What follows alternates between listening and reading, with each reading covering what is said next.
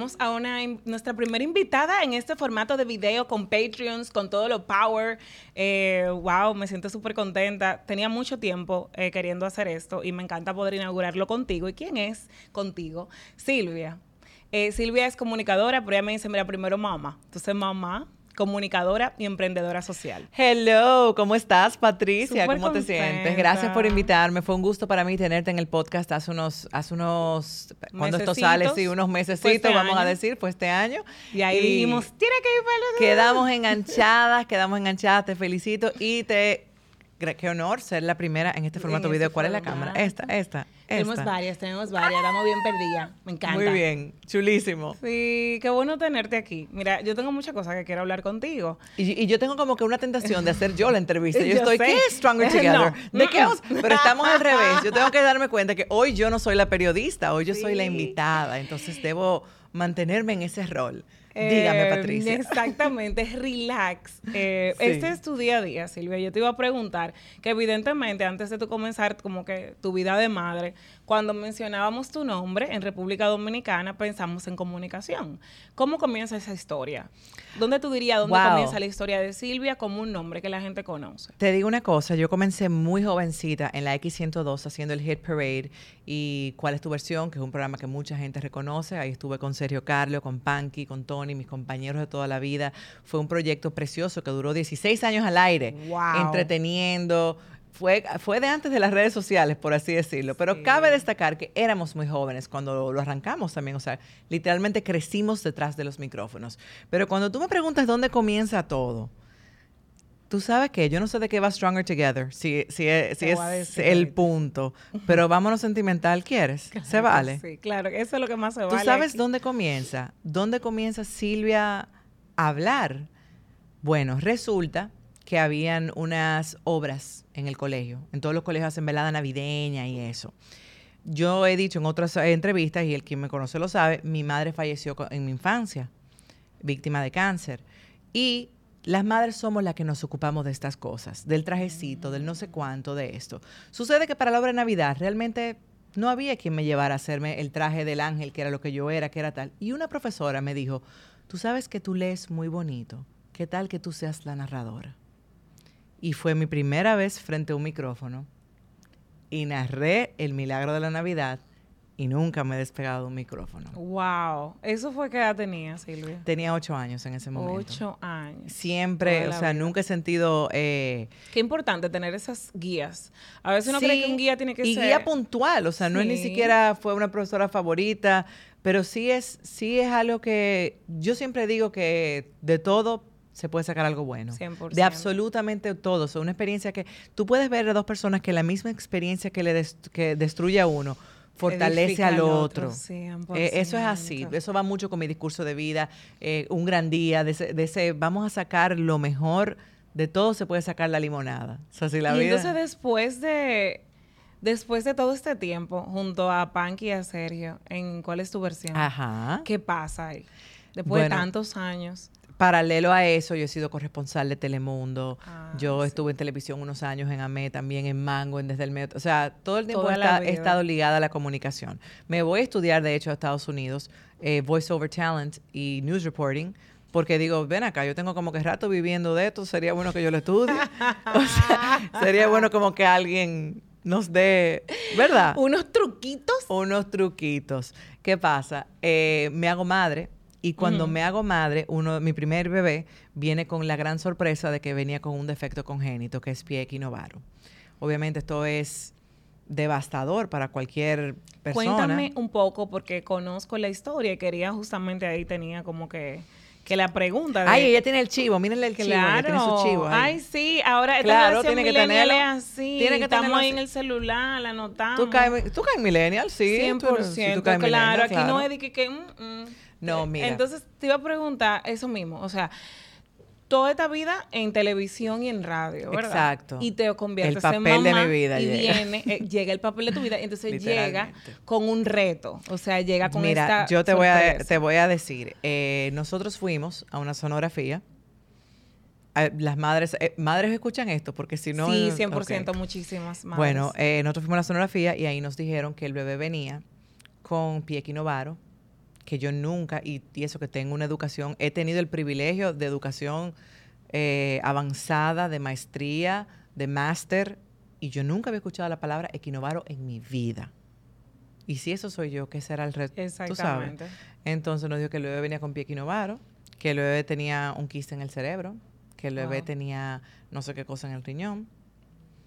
Y eso fue lo que nos dijeron. Nos fuimos a Estados Unidos a confirmar lo que nos dijeron, lo cual nos confirmaron. Y a mí en ese momento me dijeron, tú eres una mujer joven, este es tu primer embarazo, tienes todas para hacerte un aborto médico, entonces fírmame aquí para que esta tarde te, te, ingresemos. Y yo me quedé, pero, pero ¿qué es lo otro? ¿Qué es lo que él tiene? Nadie me ha explicado qué es lo que él tiene. Exacto. Entonces le dije, ¿y existe la probabilidad de que solamente sea la cosa de los pies y él tenga una vida normal? Me dijeron, bueno, existe, pero no es lo que yo recomiendo. Y yo me quedé, en ese momento, yo no era tan de fe como ahora sí soy, porque sí soy una persona de fe. Y yo me quedé, yo miré al Señor, ni yo sé de dónde me salió, o sea, de verdad, todavía yo miro atrás y es como ver una película. Yo le dije, pero usted sabe que en el nombre del Señor eso es lo que va a pasar. Él va a estar bien. Y lo que me dijo fue, bueno, firme, no comparto tu decisión, pero la admiro. Firma aquí que tú entendiste lo que te dijimos. Y que tú, you're not going to sue the hospital. Y yo, Ok. Y te puedo decir, que le sirva a tus oyentes, que literalmente nosotros con nuestro hijo recibimos un milagro, porque a los meses después nos repetimos la sonografía, ningún quiste en ningún cerebro, nada en ningún riñón. Wow, qué bueno. Solamente persistió el tema ortopédico. Ok. Entonces el niño nació con pie equinovaro. Pie equinovaro es una malformación, malformación, que es diferente que condición. Una condición es algo que te acompaña la vida entera. Si tú tienes síndrome de Down, tú tienes un cromosoma 23, tú, tienes una condición que te acompaña hasta tu último respiro en esta tierra. Una malformación, como el nombre lo indica, es que durante la etapa uterina algo se malforma, algo se forma mal, como dicen. Claro. Y simplemente puede tener corrección como puede no tener corrección, cualquier malformación. Porque una malformación puede ser incluso nacer sin un dedo y eso no tiene corrección alguna.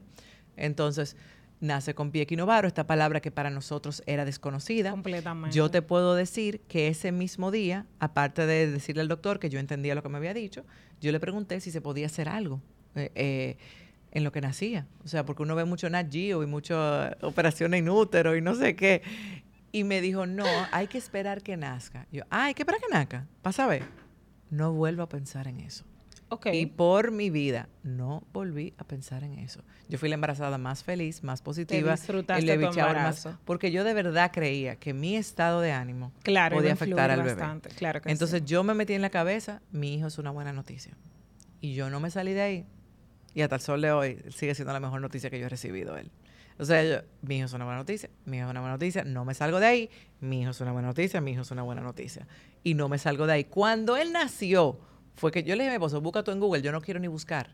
Y yo que soy súper nerd y súper que, claro. que siempre busco y confiabilidad de fuente y verifico, yo no busqué nada. Yo dije, yo voy a buscar yo, yo, sé, yo me quedaba, yo decía, yo no Es un tema muy, muy, como que quiero hacer paréntesis. Claro. Yo sé que hay muchas... Adelante tus preguntas. sí, sí, sí. Hay muchas eh, escuchas que son mamás y muchas que tienen planificado ser mamá, otras que no. Y hay algo eh, importante y es uno entender el tema del control. Ah, sí, el tema, el tema del control. Que yo hablaba con una amiga que comienza ahora como el tema de comenzar a buscar hijo, su primer hijo o hija. y estaba como en todo el tema de, fertilidad, porque quería como asegurarse cómo estaba su salud hormonal, no sé qué, antes de comenzar a buscar, porque la decepción de cada mes y no sé qué. Y hablábamos del tema del, del control, de que realmente desde que tú comienzas incluso con el deseo de tener un hijo o hija, tú no tienes ningún control ni de cuándo vas a quedar embarazada o si vas a quedar embarazada. Tienes absolutamente toda la razón, pero para las personas yo digo que yo soy una control freak en recuperación. Pero wow, porque, nací con ese con ese, o sea, siempre fui así, pero mi hijo, mi gran maestro, me enseñó Porque es increíble cómo te dicen, mira, eh, eh, el control freak, ¿verdad? Lo que uno hubiese dicho es investiga todo tú sabes, investiga todo, para que esté para todo. Y yo debería preguntar cuánto dura este podcast, porque ah, yo creo que no vamos a ir en una. Aquí, este porque, podcast eh, una. Exacto, yo ahorrándote el preludio, porque no estaba en tu pregunta, pero yo batallé con infertilidad antes de tener a mi ah, hijo. yo lo busqué por tres años y al final lo concebí. tres años. Y al final lo concebí naturalmente. Y todo vino O sea, todo tiene un propósito, porque después yo pensando, Dios mío, si mi destino era que esta situación iba a pasar en nuestra familia, ¿tú te imaginas que hubiera sido con uno de los tratamientos? Que yo hubiera pensado, wow, esto me pasó por estar... Uno se mete cosas en la cabeza. Claro que sí. O sea, después de que yo solté el 100%. control, después de que yo solté Porque con el control. control viene mucha culpa, porque uno Sí. dice, el control te dice todo lo que va a pasar. Ese niño fue concebido naturalmente Natural. en el momento que Dios así lo quiso.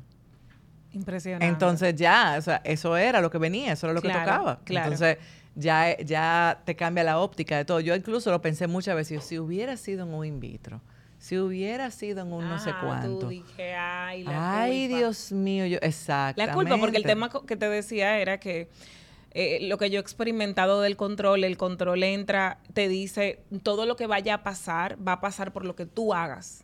Exacto. decir, no hay ningún factor externo, Ay, ni ay, fe, ay, ni. Dios, Tenemos ni que grupo de aprender a fluir, tenemos que aprender a fluir. Si, si pasa, pasó por tu culpa o por tu responsabilidad, y si no pasa, pa- no pasó por tu culpa tu Tenemos responsabilidad sobre nuestras Claro, acciones. claro que sí. Léase, Pero- el niño nació con una situación, claro. ya yo tenía que buscar los médicos, hacer lo que había que hacer. Pero hay cosas en Pero el que- outcome no es mi... No, es mi no es. Y que hay cosas que van a pasar porque van a pasar. Sí. ¿Sabe que hay un tema de, de- Y a mí me encanta porque leí un post tuyo con el que estoy muy de acuerdo. Yo soy una persona optimista, sin elección optimista. Yo también, hopelessly. Sí, o sea, no tengo, tengo- opción. sí. No es de que, que yo le busco el lado positivo a la No, vida. no. Yo vine con ese chip Pero tenemos que aprender a validar las emociones negativas Eso, también. eso iba. Son válidas. que con este, este optimismo que yo tengo de, de siempre, y yo lo veo como mi método de, de protección, como mi, mi resiliencia, como me dice mi terapeuta, tú eres muy resiliente y au- viene ese humor, ese optimismo te hace, te, te ayuda a pasar muchas cosas dolorosas. Ahora, ¿qué pasa? Que como yo era optimista sin elegirlo, ¿verdad? Sin decir, pondré mi mejor cara sin importar lo que esté pasando, yo la ponía y ya.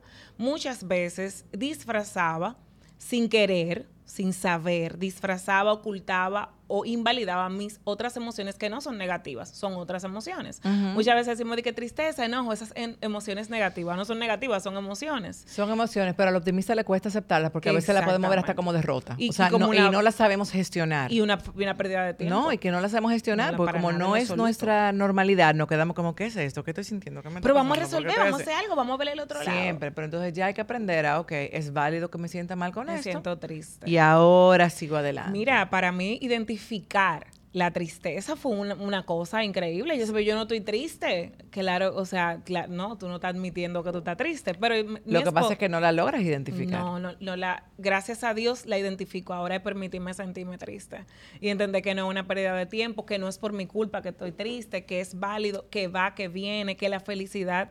Me encantó que tuvimos una invitada aquí en el podcast que se llama Ivana y ella hablaba de felicidad y ella nos decía felicidad es como una casa, que tú tienes tu casa súper ready, limpia, linda, ¿verdad? Y la casa entran las emociones y no se quedan a vivir, entran y salen. Son visitas. Son visitas, entra la tristeza y se va, el enojo y se va, la alegría también, porque viví en un estado de alegría todo el tiempo, un estado Ay, Dios. eufórico. Exacto, exhausting. O, sea, y a veces la gente dice, no, en las redes, yo creo que estamos aprendiendo a ser un poco más natural, porque si cada vez que te veo en las redes, te veo también siempre. Lo que pasa es que tú siempre muestras tu mejor cara. Claro. O sea, nadie quiere mostrar su peor cara. Claro. Y, y, y entender que son caras. Porque a veces yo le digo. Que no es que sea mentira que una gente te, ponga feliz, pero no es verdad que está feliz las alegre. 24 horas del día. No, yo soy muy alegre. porque eso es antinatural. muy antinatural. Entonces a veces entendemos qué lindo de nosotras, yo lo leí en un post tuyo, eh, nosotras de ser estas optimistas como incurables. Irremediables. Irremediables, hemos tenido la oportunidad de aprender, me imagino que con esos retos pues más, de que nosotros, que las emociones, las otras emociones son sumamente útiles, importantes, valiosas y que nosotros tenemos derecho a sentirnos así. Y que no la controlamos, o y sea, el no querer del- controlarla. exacto. O sea, el, y el tema del control es de una ilusión. Todo pasa por algo. Y a veces no. O Y a sea, ve- sí. a veces sí, a veces no, a veces está bien, que todo pasó, esto pasó por algo. No, tal vez pasó, me sentí, me violaron por algo, me violaron. eh, yo puedo hacer una historia de vida, yo puedo hacer una No, fundación. Todo pero- pasa por algo en ese sentido. Ahí no estoy 100% de acuerdo. Es en- más bien como algo malo pasó Claro. puede que yo saque algo bueno de esto. Exacto, pero el- Todo tú puedes pero no tenían que Tenían violarte para tú, porque o sea, no, no, y- no, y no, ese tema de eso Porque eso es hipócrita, es lo que yo lo decía, yo, Exacto. yo nunca voy a decir qué bueno que mi hijo nació con él, porque eso es ser hipócrita. Ahora, excelente. Esa es lo la- que yo digo es, un optimismo qué bueno honesto. que no fue para nada. Vamos a sacar nuestro movimiento, Silvia. Vamos. Un optimismo honesto. Qué Porque- bueno que a partir de ahí nació una fundación. Qué bueno que hemos impactado tantos niños por eso. Eso sí yo lo digo, que me alegro de que haya servido para algo, pero nunca voy a decir qué bueno que pasó. Pero a mí me pasó una vez, creo que era una, una cliente o algo que me decía, y eso pasó por algo, y eso pasó por algo, y, después tú me la ¿Y tú, oportunidad. or not? Mm, o no. Y es el tema de no controlar, el tema de nosotros como de una vez invalidar la tristeza, el duelo, la aceptación, que el- es un proceso que tú te Todo es un proceso. Y que tú dices, Negociación, después sí. de que tú pasas esa ola saludable de emociones, tú puedes decir, wow, qué mal que me pasó esto. Te digo una cosa. Y a- en lo adelante tú puedes construir o... o- pero eso de... Que es lo mismo que tú dices. Ese, ese... Inmediatamente me pasó algo, me pasó por algo. Y ya yo voy a estar... No, eso no es posible. Eso no Déjame es no es sostenible, no es sostenible. Tú sabes que yo yo nunca te he dicho esto en ninguna entrevista, pero a mí, una vez, como en- yo, yo en la pandemia acabé yendo a, a terapia, como mucha gente, yo creo que la, la pandemia sirvió para que todo el que tenía algún pendiente terapéutico Sí, le saliera el maco y dijera, ya, Eso no puedo seguir huyendo. hice. Y a mí, el primer día que yo fui a la terapia, me dijeron, tú tienes duelos acumulados. Wow. O sea, es lo que te digo, cosas Wow. malas que habían pasado y que yo resolví. Porque Claro. el tipo de personalidad de controlador, por eso que yo digo, ya yo no soy controladora. O, una, co- como, o como dice todo el que rebaja, que dice gordita en recuperación. recuperación. Controladora en recuperación. 100%. Porque mi, porque mi naturaleza va a tender a, a querer controlar. Entonces, pero ya Claro. tengo la psicoeducación de decirme, no, Excelente. no controlo en qué, en qué acá. Solo controlo mis acciones. No controlo el outcome, no controlo el resultado, no controlo si le gusta, si no le gusta, si se da, si no se da. Eh, si vuelve una pandemia. O sea, la pandemia nos enseñó, A fue el máster de no tenemos el control de nada. No, el control es una ilusión y no lo tenemos. Entonces, incluso hasta eso hay que hacerle un duelo, Patricia. Es, wow. hasta sí. tú darte cuenta de Sí. Patricia no lo controla todo. 100%. Patricia no está feliz siempre.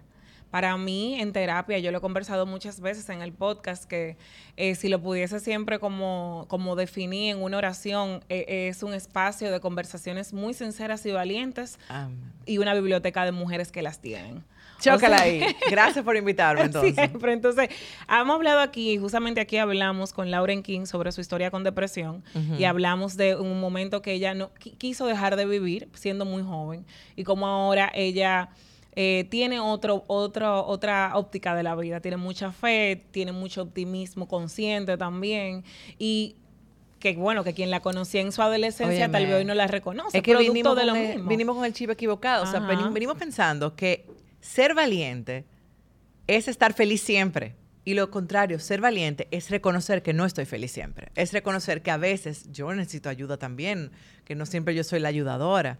O sea, eso es más valiente. Tú decir, wow, esto es overwhelming, esto, es, esto me supera. Eso hay, hay valentía en ese, en ese enunciado. Pero uno creció, nada me supera. No, nada yo soy supera. Superman, mírame Mira el tema capa. del control tan grande. Te voy a hacer una, una anécdota de hoy Dale. mismo. Yo hace tres años, mi esposo, yo, eh, mi negocio, la nómina, paga nómina, los 30, los 15, yo estoy tres años, ¿verdad? Yo estoy en la cama dando vueltas, eh, jalándome los cabellos, no había suficiente liquidez para pagar nómina. Al día siguiente, mi esposo me dice, que es financiero? Y me dice... Qué bueno, buena Sí, combinación. Y me dice, tú sabes lo que, pero mira lo que me dice siendo financiero, lo menos financiero. Me dice, tú sabes cuál es el, el problema más grande que a ti te atormenta, que, que tú no confías. Yo que yo no Ah, confío. Ofendida. Que yo no confío. ¿Cómo te atreves? Claro que yo confío. Yo confío en todo el mundo. Yo confío hasta en ti. Yo confío en todo el mundo. Yo confío en... No, o sea, que tú no confías. Él te lo aterrizó, en que va a haber la liquidez. Van a salir bien, en que tú tienes facturas en la calle, en que tú tienes clientes que te van a pagar en, dentro de estas 24 horas y tú vas a poder pagar tu nómina normal. Tu esposo tiene la boca llena de razón. Ajá. Y ese día, bueno, pasó, al- eh, en el transcurso del día entraron algunos pagos, yo pude pagar mi nómina. Y ese fue una, ex- una lección impresionante, como de mierquina. Es cierto, en, mi- en ese momento, lo que yo no hiciera yo y lo que yo no tuviera yo, no iba a pasar. Porque es el tema con el control, es esa falta de confianza. Entonces, espérate, de la mortificada que te diste, ¿qué utilidad tuvo? Nada, de, de, de- hacerme más daño a la salud. Exacto. Pues entonces pasan tres años donde ya yo voy haciendo este ejercicio, lo converso en terapia, y mi terapeuta me dice, ¿y si se va la luz en uno de tus talleres y yo me muero? ¿Cómo que se va la luz? No te vas a luz? morir. Yo tengo que tener un inversor y yo tengo que tener, porque si no, es mi culpa. Entonces ya no, la luz se puede ir y el inversor se puede dañar o tú no, no tuviste tiempo a cambiarlo. Y esas son cosas que están fuera de tu control, porque para mí, fuera de mi control, solamente estaba la catástrofe más grande del mundo que yo no pudiera hacer nada al respecto. O sea, es una vida muy estresante, porque es una vida también donde yo me vivía culpando de todo lo que te voy a regalar una frase que cambió mi vida en ese sentido. Cuenta, cuenta. El control deteriora. Deteriora, deteriorada. Llegamos al sol de hoy. Repite. El El, control control, deteriora. deteriora. Que le sirva a cada una de las oyentes. No quiero ser una deteriorada. No sea controlador porque eso deteriora. Deteriora. Ahora, la excelencia es otra cosa. Tú haces la cosa en En excelencia, que claro. quede lo y eso mejor da posible. Llena de Si satisfacción. tú diste lo mejor que tú tienes con las herramientas que tenías, aún el outcome no sea bueno, tú sientes satisfacción. Es increíble. Ahora, si tú tiras al perfeccionismo, como nada es perfecto, solo Dios, tú estás tirando, a, tú vas a acabar defraudado porque nada es perfecto. Excelente, excelentemente. Entonces, mira aquí. Llegamos al sol de hoy donde ya yo tengo, me encantó, el control deteriora, señores, el control deteriora, no seamos deteriorados. Primera de Silvia, versículo 3.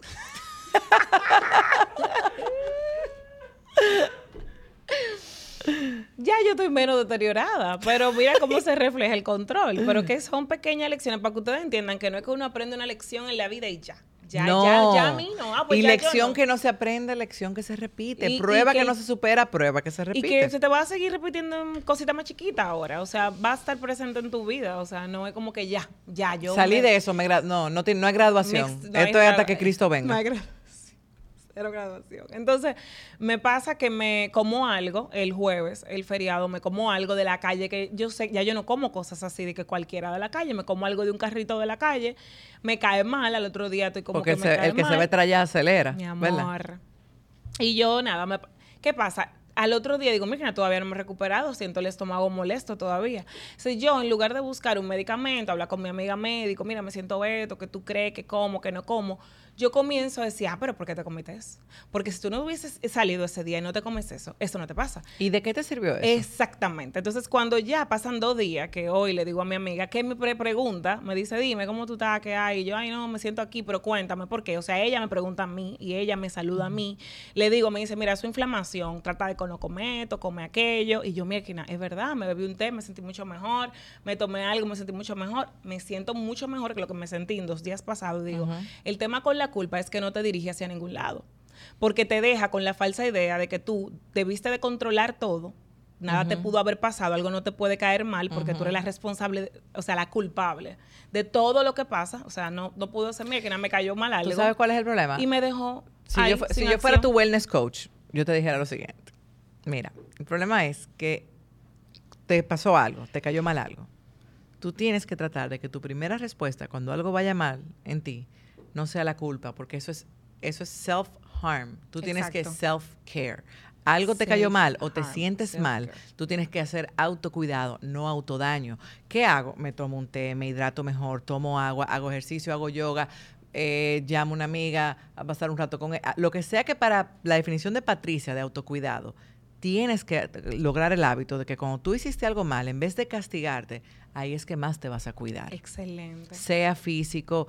Es tan fácil como tomarse los, los proverbiales ocho vasos de agua al día. Sí. En, ve- en vez de tomarte un trago que te va a deshidratar, nada en contra de la bebida, Claro. pero estoy diciendo que a veces venimos con ese chip de hacernos, de autosabotaje, Claro. de hacernos más daño. Me siento mal, me voy a dar un trago. El trago eh, deprime el sistema nervioso, te deshidratas, te inflamas, te tal. Tú estás ahí en self-harm, en autodaño, no en autocuidado. autocuidado. autocuidado. es el agua, el té de cúrcuma o el té de verde Sí. o lo que sea, o una y el comida tema de- ligera. De, pedi- de, de que yo, por ejemplo, ese día estaba, ok, voy a descansar. Vete a caminar. voy a tomar agua, voy a tomar sol. He entendido el, el- el autocuidado, lo he entendido, pero no he podido todavía, porque es Claro, la es que es recuperación. práctica, es Exacto, práctica. no he podido todavía cortar el, el, el, el self-harm o la culpa de decir, si, si, si quito la culpa. Digo, Patricia, te cayó mal algo, vieja. Te cayó mal algo que te comiste. Nadie quiere que le caiga mal algo, whatever. O sea, ya no pasa nada. Vamos a cuidarte, mi amor, Aprendí que de esto. necesitas. Exactamente. Ya, whatever. O sea, Trátate como tú trataras a la persona que tú más quieres en este mundo. como uno tratar a, a- a su niño o niña. Que es ¿Por como qué? que Tú- te tú eres igual de valiosa. Exacto. Y cuando le pregunto, digo, conchale, el tema con culpa y con controles que también te impiden pedir ayuda. Claro que sí, porque esto lo hice yo, entonces yo me lo gané, entonces ahora yo me tengo que autocastigar porque sí. Entonces empieza la autoflagelación. ¿Y de a qué te lleva? Ah, porque si tú me dijeras que se logra nada. algo con eso, Sí, sí, yo te ya. dijera, bueno, pues vamos a darle, imagínate, se logra, se te quitó el dolor de barriga, No. dándote 10 latigazos en la Y es el tema. Si, si no estoy en esa espiral negativa, entonces. Trata de, montarte, desmontate del espiral negativo y montate en el positivo. Ok, ¿qué actividades compulsivamente buenas para mí puedo hacer en este momento? Compulsivamente y buena, te pone en cosas que sean buenas para ti, buenas para ti, buenas para ti. Silvia, dime, Dime. de qué, cuáles fueron las cosas más retadoras en el proceso del, del Club Food, creo que leí que se sí, llama. en inglés le dicen Club Food, así mismo. Club Food. Eh, ¿Cuál fue lo más retador para ti, para tu familia, para ti sobre todo? Mira, hay, hay algunas cosas que fueron sumamente retadoras. Por ejemplo, en el caso de mi hijo en específico, en la, el de él es eh, pie equinovaro bilateral complejo. ¿Qué significa esto? Significa que, por ejemplo, vo- volvemos a lo mismo, el control. O sea, nosotros hacíamos el protocolo completo y después de un tiempo el pie volvió a torcerse. Wow. Entonces hacíamos lo mismo. El protocolo son unos yesos que se ponen, luego una cirugía y luego dormir con una barra.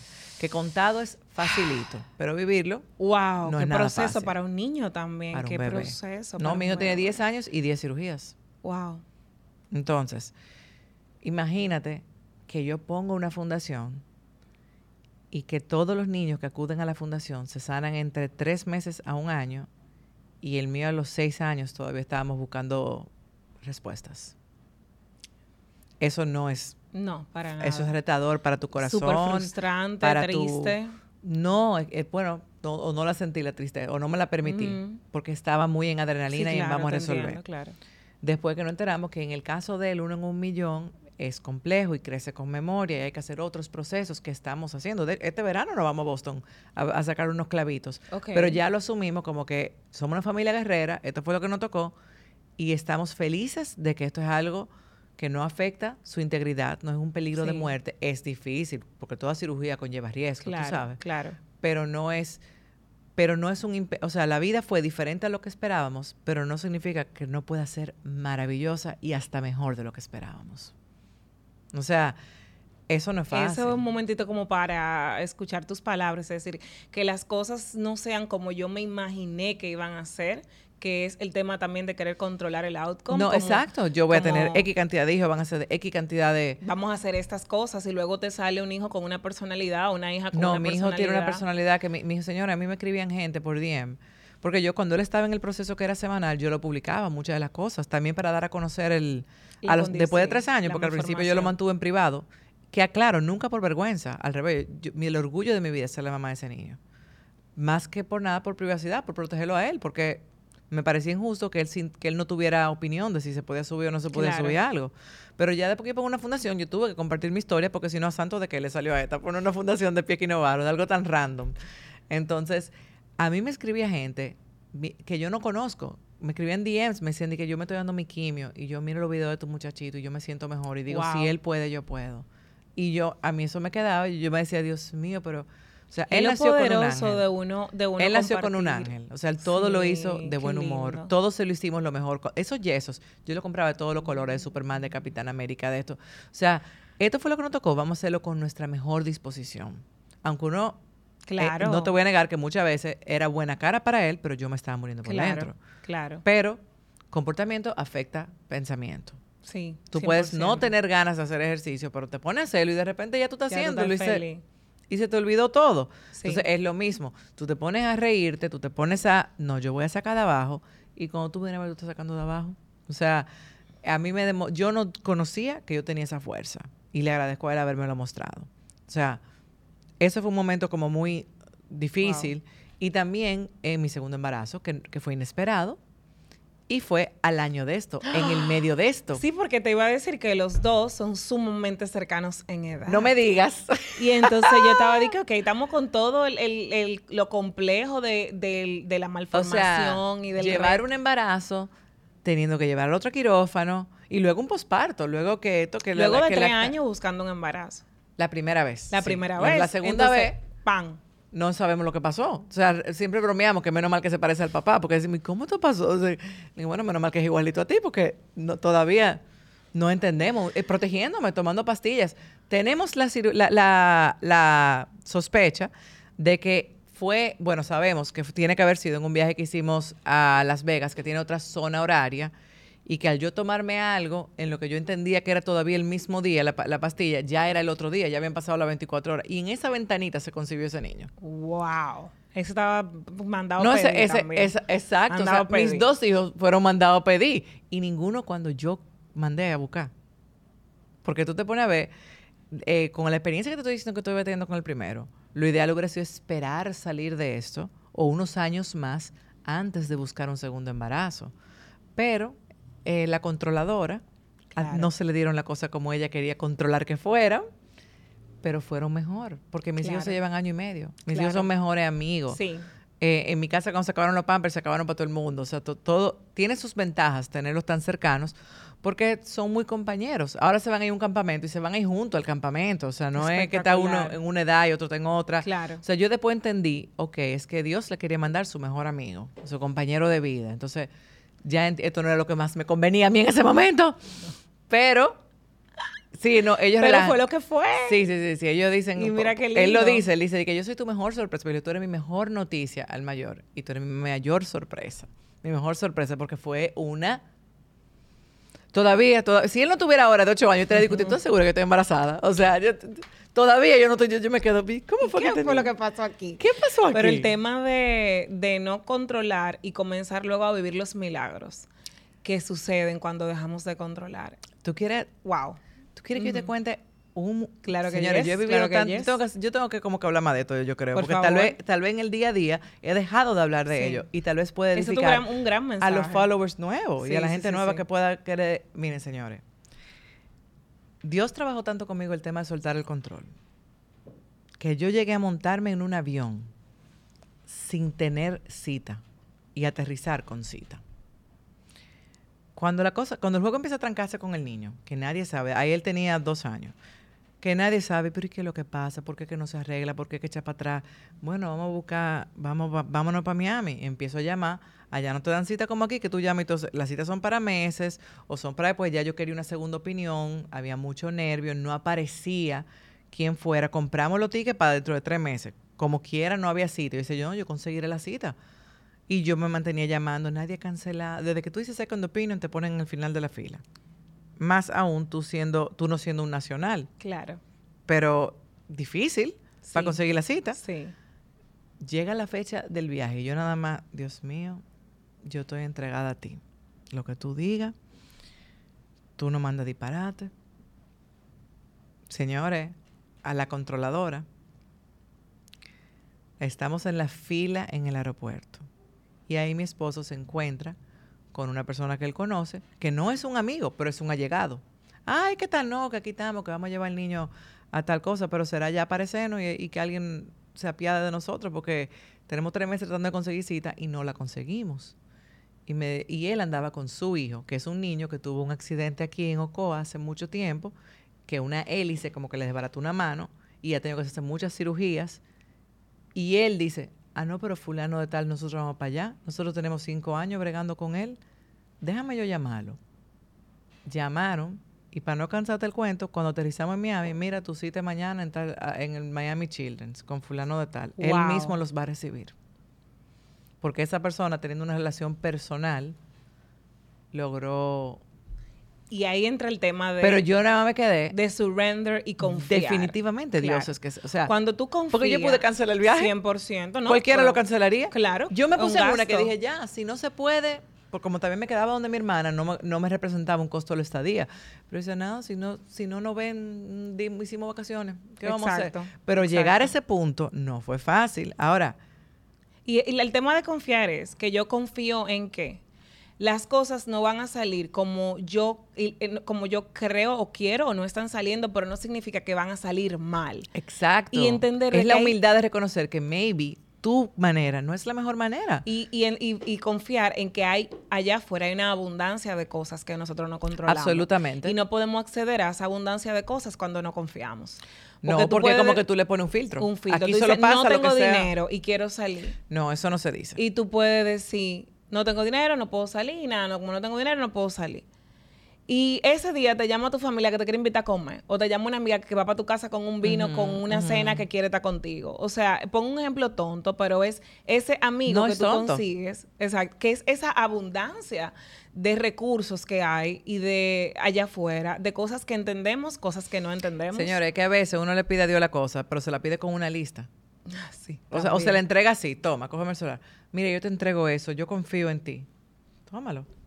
Pero espérate, déjame revisar antes de Es así que le entregamos, hay que entregarlo de verdad. Para los que están escuchando y no están viendo el video, me acaba de el celular y cuando lo iba a coger me lo quitó y me Claro, porque es así que le entregamos, así que le entregamos a Dios, o sea, queremos, pero es entregarlo de verdad, toma lo que tú quieras con eso. Y ve que yo seguro pero va a pasar lo mejor. Pero hay que tener la certeza de que lo mejor va a pasar, aunque yo no lo entienda, no lo anticipe o no lo pueda imaginar, porque Dios es súper creativo. Oye, se te perdió algo y tú dices, yo tengo en mi casa una máxima que siempre se perdió la llave, se perdió la que sé qué. Patricia, la llave, yo se perdió. Y yo tengo un versículo que dice, justamente yo no uso los versículos como tú, pero esa yo lo tengo en forma de versículo. Yo le digo, Dios dice, no busquéis y encontraréis. Busca y encontraréis. Llama a la puerta. Al revés.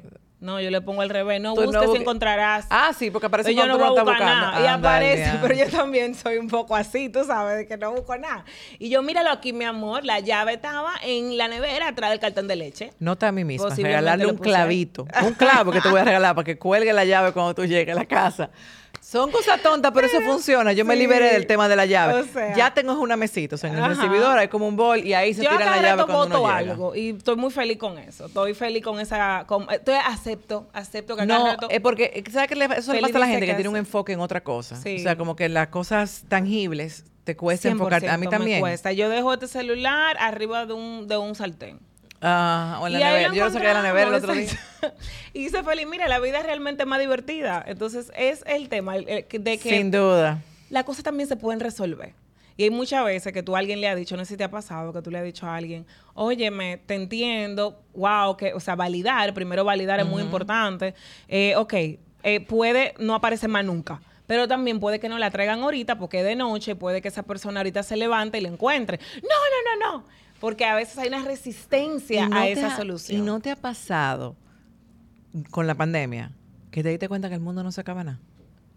Yo pasé todo, todo, todo el episodio. O sea, como que tú te quedas, el mundo no se acaba. O sea, siguió dando vueltas, nos trancaron a toditos, murieron millones de personas, pasó todo. El mundo siguió siendo 100%. mundo. Entonces, como que eso fue para el controlador. Uf. Fue un release, en un sentido, o un wake-up call, como le dicen los, los angloparlantes. O sea, eso es un wake-up call, eso es una llamada despertadora, como que mira tanto que te afanaste. Y, y el mundo, hay que vivir. Hay algo muy importante que yo trato de practicar mindfulness. ¿Tú has escuchado eso? Sí, claro. Estar en el momento. Yo solo tengo este momento que estoy compartiendo contigo ahora.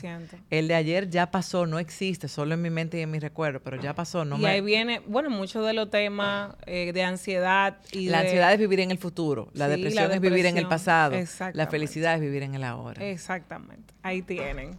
Silvia, buscas niños, o sea, tienes toda tu, vida detrás del micrófono, detrás de la cámara, eres una figura pública, buscas quedar embarazada, a los tres años quedas, luego quedas otra vez, que todavía estamos que no entendemos por qué Todavía no entendemos, pero ahí está el muchacho y lo, que, lo adoramos. Y habla y lo, lo amamos. Entonces, ¿cómo eres, fuiste menos ambiciosa al convertirte en madre? No. ¿Qué cambió? ¿Sabes qué cambió? Las prioridades cambiaron. Porque cuando a mí me dijeron, sí, él va a estar bien, pero si alguien se dedica a eso, ¿quién iba a ser? Obviamente. Entonces te cambian las prioridades. El trabajo siguió llegando. De hecho, ahora tengo el privilegio de ser la host de los Popular Talks del Banco Popular, que me encanta, que conozco mucha gente interesante. A ti te conocí a través de ahí. 100%. Que son conversaciones en profundidad interesantísimas. Eh, puedo seguir haciendo tantas cosas, pero ya me di cuenta que yo no valgo por lo que hago. Yo valgo por lo que yo soy. ¿Entiendes? O sea, hay momentos en los Eso- cuales eso hay que... cuesta bastante. Que sí, cuesta, Cuesta muchísimo. Hay momentos en los cuales una cosa va a ser la prioridad. Hay otros en los que otra va a ser la prioridad. O sea, eh, en medio de una situación de salud de un hijo, el que es madre aquí me va a entender. Eso es lo más importante. Y me costó, porque en ese momento yo tenía el programa en vivo, tenía, tenía tantas cosas que... Y estaba como el que mucho abarca, poco aprieta, porque tratando de cumplir todos mis roles a la, a la perfección, cuando yo no sabía todavía que el perfeccionismo deterioraba, ni que el control, Sí. deterior- cuando yo estaba en mi proceso de aprenderlo. Claro. Pero al final, tú sabes que cuando los valores están claros, las decisiones son fáciles. Wow. Pausa dramática. Sí, sí. Eh, volvemos. Dale, dale otra. vez. Cuando los valores están claros, las decisiones son fáciles. Si tú lo que quieres hacer, eh, tú eres asesora de redes sociales, ¿verdad? Sí. Quieres ser la número uno asesora, de- ese es el objetivo, y tú te aclaras en eso. Claro. Todo lo que tú tengas que decir que sí o que no en el camino. Va a ser Y fácil. es válido cambiar de prioridades si algo pasa. Si Claro. si a ti mañana se te presenta, eh, no sé, una, una posición en Bueno, relaciones públicas, que eres buena en eso, por ejemplo, y ya, eh, o sea, como que es otra cosa que el controlador a veces no entiende, que está bien cambiar de opinión. Tú, pu- 100%. tú te- ¿Pero por presentado por, nueva sí, información. o sea, Pero sí. Y el día de mañana te haces madre y tu horario de trabajo va a cambiar. Claro. Porque tú vas a tener otra prioridad. Entonces, como la prioridad va a estar clara, yo no sé, tal vez decides lactar. Si decides lactar, el horario va a cambiar. Entonces, si la prioridad es lactar, todo lo demás se va a ir acomodar, va a ser fácil para, para ti decidir. Se va a acomodar de acuerdo a la prioridad. Y hay un tema, Silvia, con querer todo al mismo tiempo. Sí, tú sabes que yo vi una frase que yo lloré cuando la leí hace unos años, ay Dios mío, pero después ya la acepté y al, y al revés, ahora es una frase consuelo, antes era una frase dolor. Oh. La voy a decir en inglés, porque la leí en inglés y después la Claro. traduzco. You can do anything, but you can't do everything at the same time. Tú puedes hacerlo cualquier cosa, pero no puedes hacer todas las cosas al mismo tiempo. No, nadie puede, no tú, no, No, tú, Patricia, nadie, dice, nadie, ningún nadie, ser, ser humano, humano. puede. A mí me ayudó mucho, recuerdo las entrevistas que hacíamos en un gran día, eh, entrevistamos una vez a una emprendedora de aquí, me ahorro el nombre, pero fabulosa, que ha logrado muchas cosas. Y ella decía, yo sacrifiqué la infancia de mis hijos y hoy día tengo adolescentes que son extraños en mi casa. Wow. Y ahora estamos todo en terapia y me doy cuenta que lo que yo logré, yo lo podía haber logrado. Tal vez en un tiempo más Claro.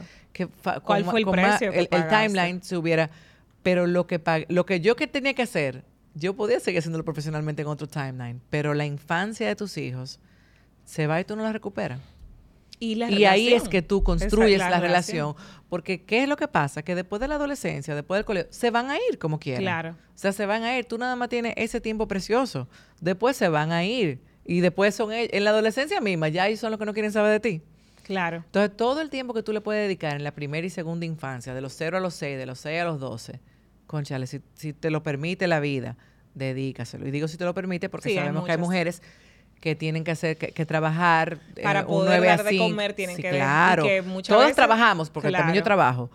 Pero, Pero una doméstica, por ejemplo, que, de, que hay una realidad deja- social, sí, deja hay a una los realidad. hijos pa- para cuidar pero tener otro ese pa' tiempo de calidad entonces los Sí, fines de semana sí. y tal, o sea, se puede buscar, pero tú tienes que estar clara, mi prioridad es el tiempo de calidad con mis hijos. O sea, aún tú seas una doméstica, como tú estabas diciendo, tú llegaste sábado, tú, Sí, tú llegas de viernes a domingo a tu casa, en ese tiempo. doméstica igual, me dice, ¿qué hiciste el, el feriado? Me dicen, bueno, hicimos palomitas, vimos películas. Claro. Tú puedes salir a beber cerveza porque tú no tienes ningún desahogo y ese puede ser tu desahogo, pero tú elegiste comer palomita y, Y estar con tus hijos. sabiendo que, que el entorno de ella no necesariamente Mira, lo yo misma estoy sorprendida del impacto que la maternidad ha tenido en mí, te lo juro. No, yo, yo siempre he sido maternal, pero yo nunca imaginé, o sea, yo, yo nado en la saliva de todo lo que yo cubí para arriba. Las mujeres que se dedican a la maternidad son incompletas. Oh, wow. Yo decía claro. eso con esta boca. Uf, wow. Y no, el tema es que tú has sido comunicadora, o sea, que tú has dicho la cosa públicamente. Eso es lo peor. Eso es lo más grande. Ay, Dios mío. Uno yo no pudiera estar, yo, no sé, acuerda. yo no sé cuál es el show con la maternidad.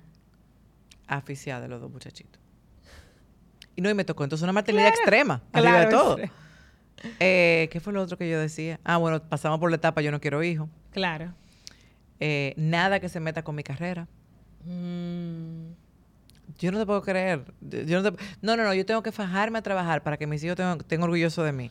Mis hijos lo que tienen es que verme en los momentos importantes. Yo me mato trabajando en las horas que yo están en el colegio y en clase de algo. pero el tiempo de ellos es el tiempo de ellos y no me arrepiento. Y sé lo que estoy sembrando. O sea, yo estoy aplicando parentalidad consciente. O sea, una, o sea, conscious parenting. Yo estoy muy consciente del impacto que tengo en mis hijos. Yo me la paso leyendo libros y certificando, me buscando congresos y cosas sobre cómo hacerlo mejor, porque qué difícil es criar.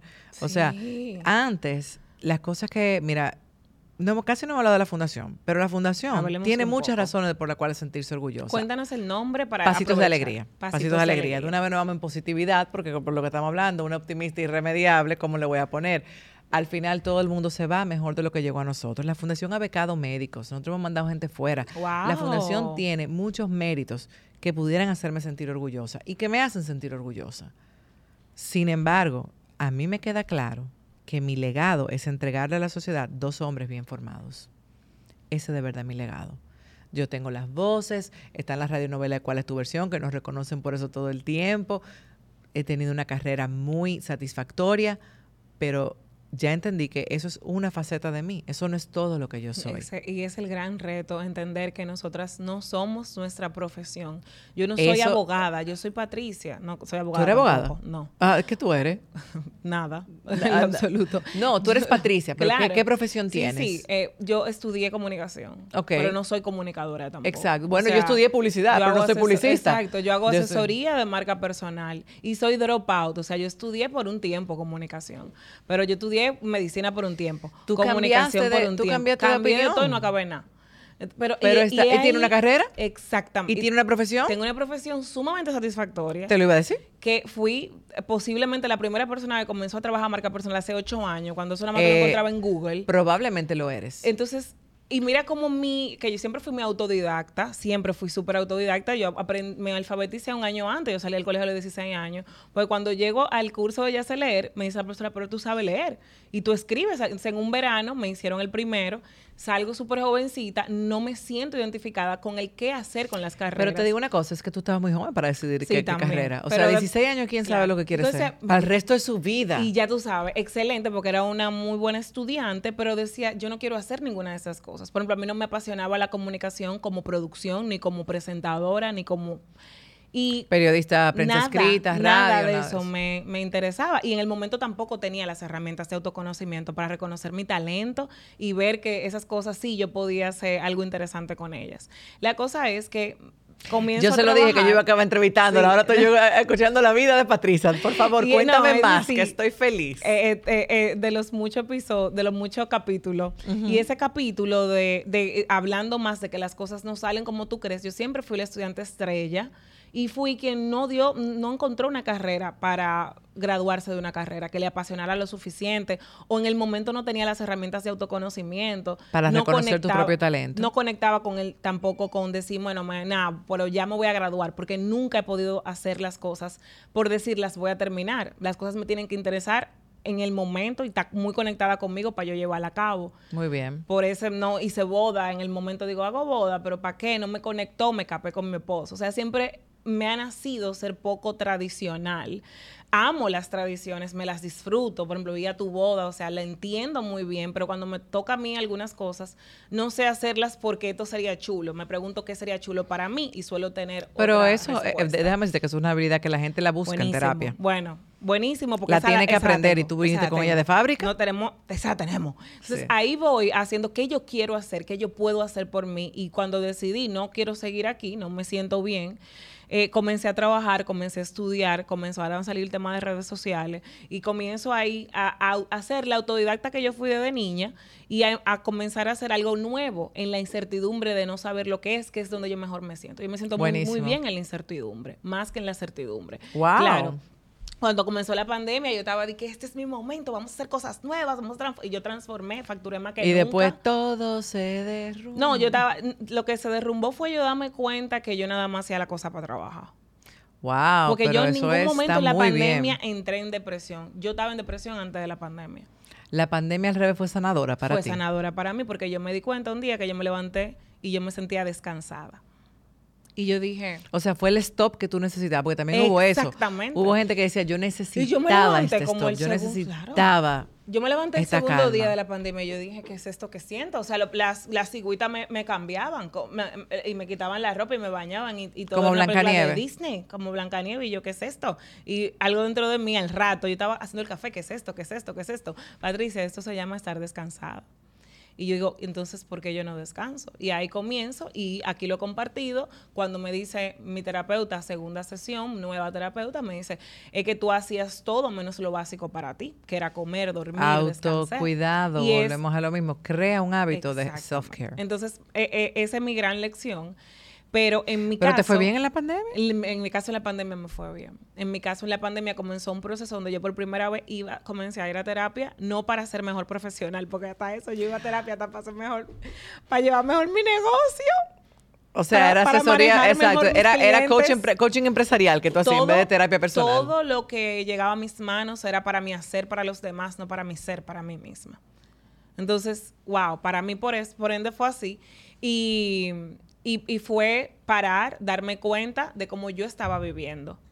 Y comenzar a sanar a partir de ahí. Cuando se comienzan a reanudar las cosas, como ahora que estamos hasta grabando, hasta ahora el, el podcast había sido completamente eh, Audio. audio eh, en mi en mi casa en de- an- o sea como que era estudio y en pandemia fue en mi closet y yo salgo pero ya yo no salgo que de aquí yo me voy corriendo para otro lado yo voy a mi casa hacer mi cena a beber mi agüita a pasear mi perrita y ese es más que ser Entonces tus prioridades cambiaron. Entonces volvemos a lo 100%. mismo. Ah, Cuando las prioridades ejemplo. están claras, las decisiones son fáciles. muchas eh, muchas veces Full circle, ¿eh? Full circle. Las mujeres tenemos miedo, para ahí eh, nos dejes con unas palabras de consejo, las mujeres tenemos miedo de perdernos y perder nuestra carrera o nuestra ambición, eh, eh, nuestra libertad al convertirnos en mamá. Y muchas van con mucha ilusión, porque hablo con todo tipo por mi trabajo, tú sabes que yo hablo con mujeres todos los días, todo el tiempo. Eh, van con toda la, la ilusión de ser mamá, qué bonito, y se encuentran con una realidad de, wow, espérate, pero mira, ahora yo no puedo hacer la cosa que yo veo que mis amigas están haciendo, ya yo no tengo el mismo tiempo para mí, ya yo no tengo el mismo ritmo. Dame unas palabras para cada una. Te voy a dar una palabra y es balance. Mira, yo creo que el timing es muy importante. Al mismo tiempo que lo que decíamos de que el control no controlamos realmente Nada. nada. Para aquellas que piensen, o sea, la maternidad es hermosa, es preciosa, es transformadora, pero te voy a decir una palabra que nunca nadie ha utilizado para definirla. Fácil. Uf. Nadie nunca ha usado esa palabra. Ni la tipa más aficiada de sus hijos, Dice, ni "Esto la, ni la scary facilísimo". mommy, ni esas cuentas de risa que yo sigo muchísimas, que son mommies inside boys y que te mueres de la risa porque son súper irónicas. Eh, fácil no es. Entonces, yo creo que lo que tenemos que quitar es la expectativa de la maternidad.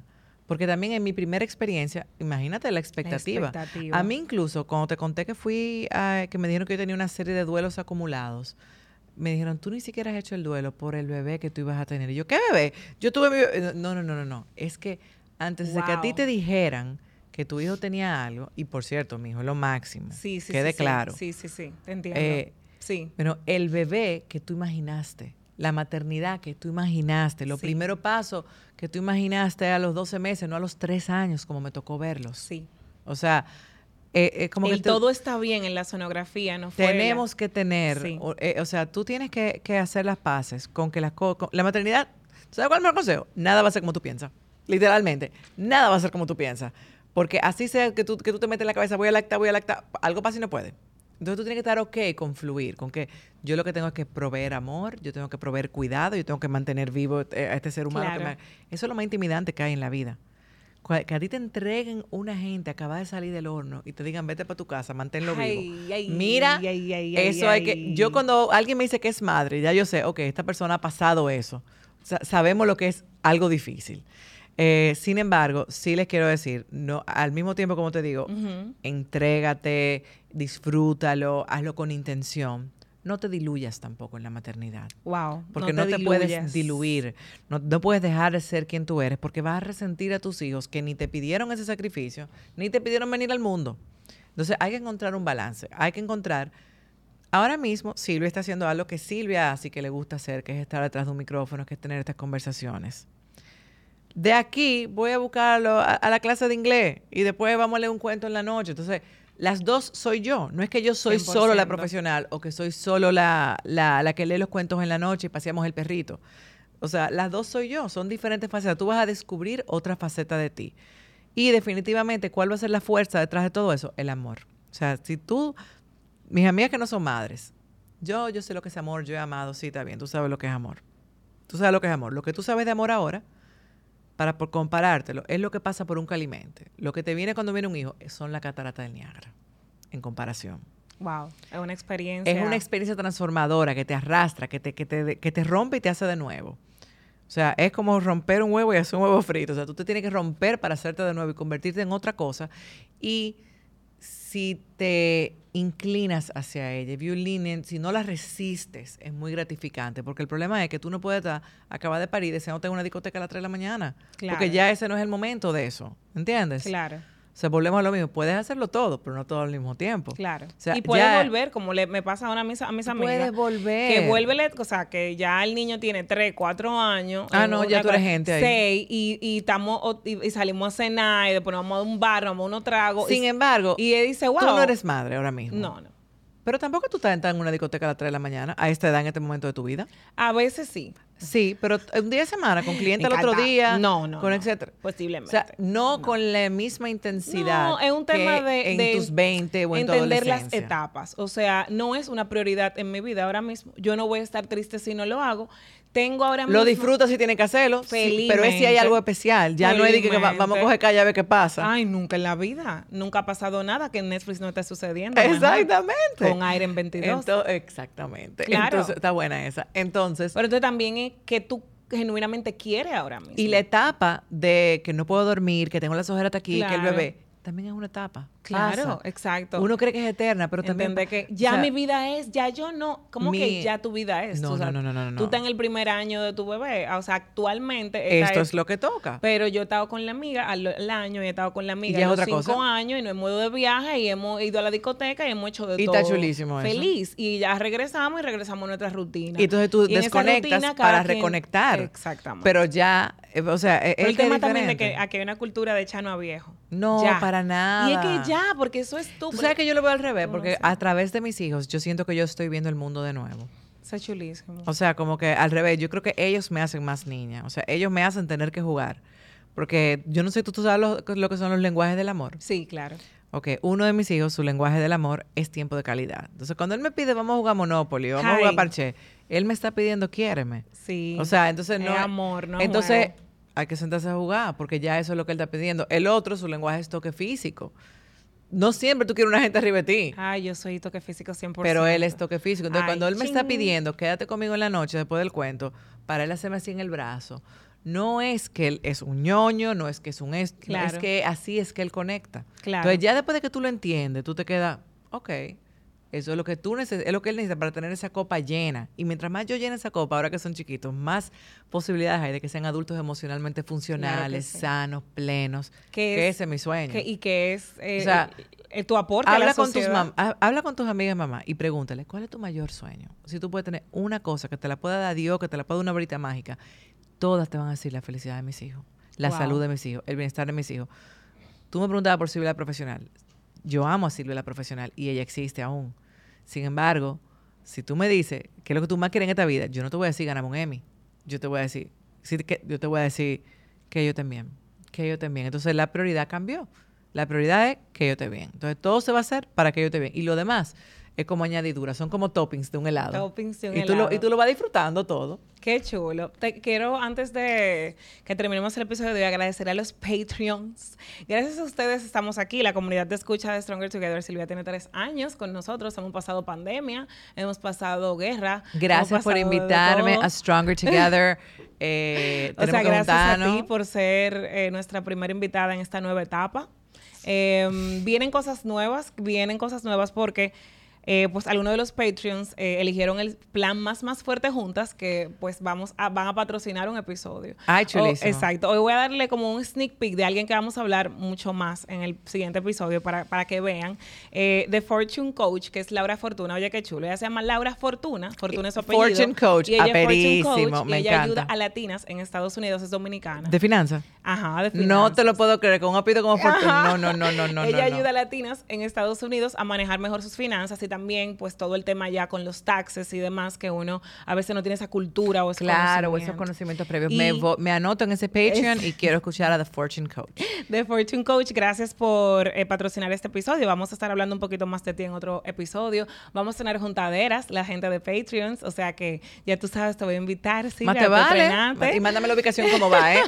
Mándame la ubicación como va. Y nada, al final es eh, esta nueva era que nos demuestra que nosotros no estamos solas. Yo hice el ejercicio en el episodio pasado a este, ya hace tres semanas, porque, eh, de, de pedir ayuda, de entender que no todo lo que va a pasar en el podcast va a pasar por mí, que los Claro. recursos son solamente los que yo tengo, monetarios, de relaciones, de lo que sea, y que allá afuera hay una comunidad que ama este espacio, que lo ha hecho suyo y que también puede apoyar el espacio. El espacio. Entonces Así yo es. dije, pues voy a pedir ayuda. Hey, señores, quiero comenzar a grabar video, quiero volver a grabar en estudio y necesito el apoyo de la comunidad de escuchas. Y ellos dijeron, pues yes. Y aquí estamos hoy gracias a ellos y bueno, ahí comienza una nueva etapa donde nos vamos a ver, donde vamos a escuchar sobre los negocios de mujeres emprendedoras aquí en Estados Unidos. O sea que gracias, gracias, gracias. Yo voy a tener que volver porque no hablamos de la fundación. No tenemos que hacer una entera casi. nada más para ese quiero que emprendimiento. des tus redes y las redes de la fundación. Por supuesto que sí. Arroba Silvia, rayita abajo, callado, C-A-L-L-A-D-O, como callarse, contrario a lo que yo hago para ganarme la vida. Contrario a fortuna. Contrario a lo que yo hago para ganarme la vida, pero yo no elegí el apellido, vine con él.